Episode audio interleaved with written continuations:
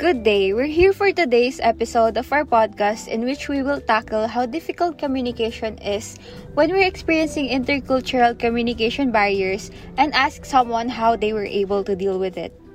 Our guest for today is Mr. James Humol, an agribusiness management and entrepreneurship student. He was a summer program participant last year in the months of August to September at Mahidol University in Thailand. James, can you tell us a little about yourself?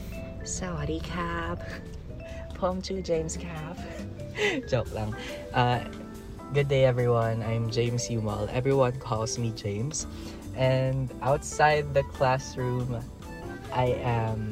Oh, by the way, I'm from batch 20, 21. But outside the classroom, I am currently a member of the UP Agribusiness Society, UP Peninsulares, and Umalohakan Incorporated. Um, I'm also currently one of the counselors of the College of Economics and Management Student Council. Fun fact, guys, he's actually one of my closest friends from high school, so it's really great to have him join us today. Moving on to our agenda, we all know that it is challenging to communicate with people whom you do not share a similar language with. Pwede ka ba magkwento about your difficulties in your living experiences when you visited Thailand? Like how did it go talking to the locals, vendors, or public transportation drivers? If I were to describe my experience in two words, the two words are culture shock, intense culture shock. So, um, it is very challenging to communicate with people whom I do not share a similar language with. But I wasn't surprised kasi well, I was surprised kasi coming from the Philippines, which is a bilingual country. I mean, official language natin ang Filipino and English. Um, siguro nagulat ako na they are very much um, uncomfortable speaking in English. Like, ang alam lang talaga most of the ng most of the locals ay yung Thai language. And siguro one of the difficulties that I experienced when I visited Thailand ay yun nga lang, um, communicating with the locals. Um, kapag uh, especially when hailing taxis from the street, uh, I actually experienced once na nag-hail ako ng taxi and then sumakay ako. And I was with a Taiwanese classmate and so neither of us speaks uh, Thai. And Thai yung taxi driver obviously. And then we used uh, language translator sa app na app sa phone and even if we used that siguro hindi rin ganun ka-comfortable yung taxi driver na, guma- na gumamit ng ganong app so hindi rin niya kami naintindihan and we actually had to get out of the taxi and then hail another to get what, where we wanted to go. And when it comes to the vendors naman, I think sila yung mas um, uh, sila yung mas more probable na makakaintindi sa'yo. Siguro nga dahil sanay sila sa tourists and ayun, parang sila yung actually ano, they're they're really good at bargaining with tourists. Pero you have to know kung yung ano tips ng locals about bargaining with them. Pero yun, most likely sila vendors yung makakaintindi sa'yo ng English kahit na super broken ng English nila. So, how about the traffic signs or non-verbal communication signs? For example, dito sa Pinas, di ba, we raise our hand to say para or we use the word para to inform the driver of our destination. What was it like in Thailand? So, yung traffic signs sa Thailand, dahil nga, ano, hindi sila naman talaga usually gumagamit ng English alphabet. Mostly ay in Thai language yung yung traffic signs. Except siguro sa mga main ay sa ano sa roads na malapit sa airport ganun. Meron namang translated na na traffic signs pero mostly talaga ng main roads ay in Thai alphabet ang traffic signs. As per ano naman, non-verbal communication signs. So, di ba dito sa atin, we say para or kataas na ng kamay. Pero doon, ang form pa lang kasi ng commute na, as in commute talaga without the help of an app is na nagawa ko ay sa bus. And ang ginagawa ko is nagpapakita ako ng name ng place kung saan ko gustong pumunta. And then kapag bababa na ako, meron lang silang button sa bus para ibaba ka sa, sa nearest na stop.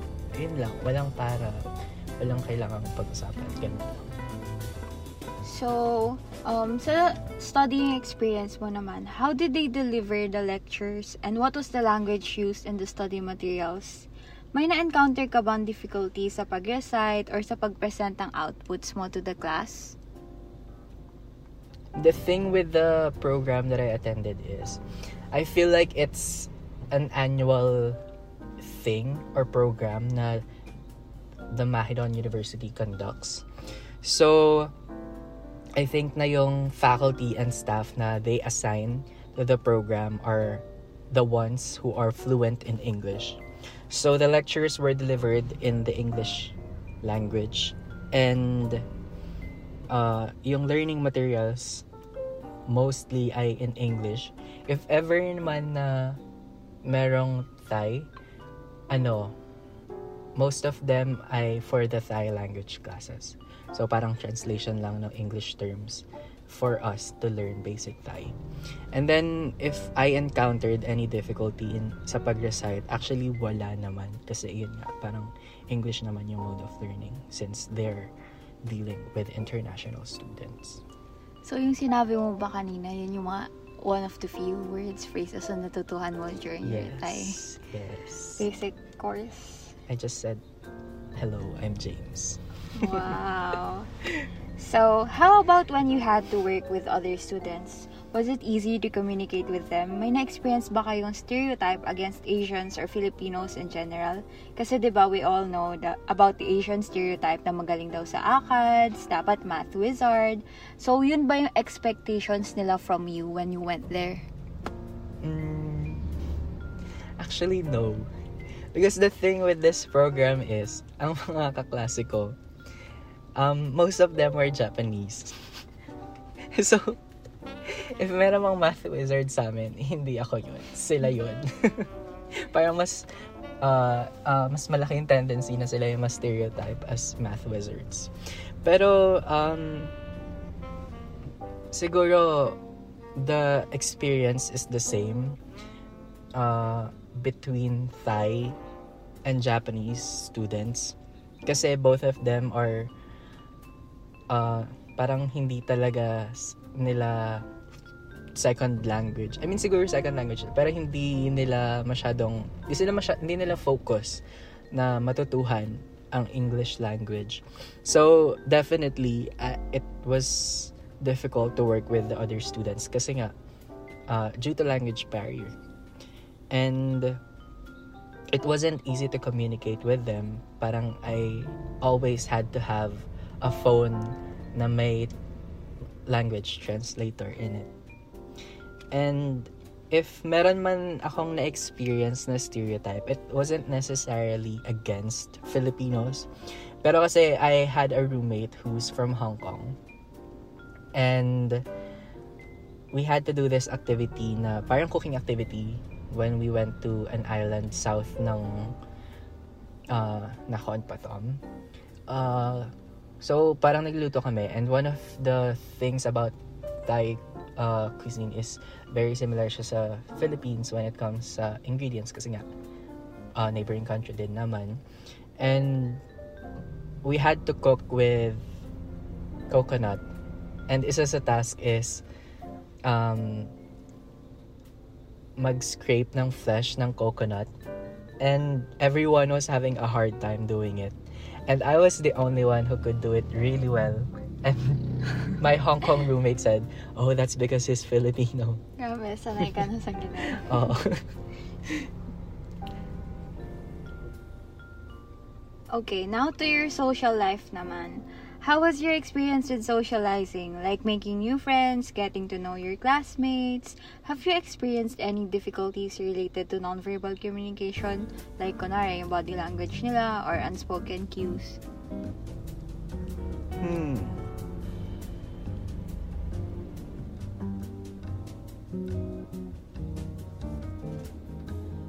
I was siguro the way I socialized here in the Philippines was the same as how I socialized there in Thailand. So actually as an introverted person, hindi naman talaga ako yung someone who would go out of his way to make friends.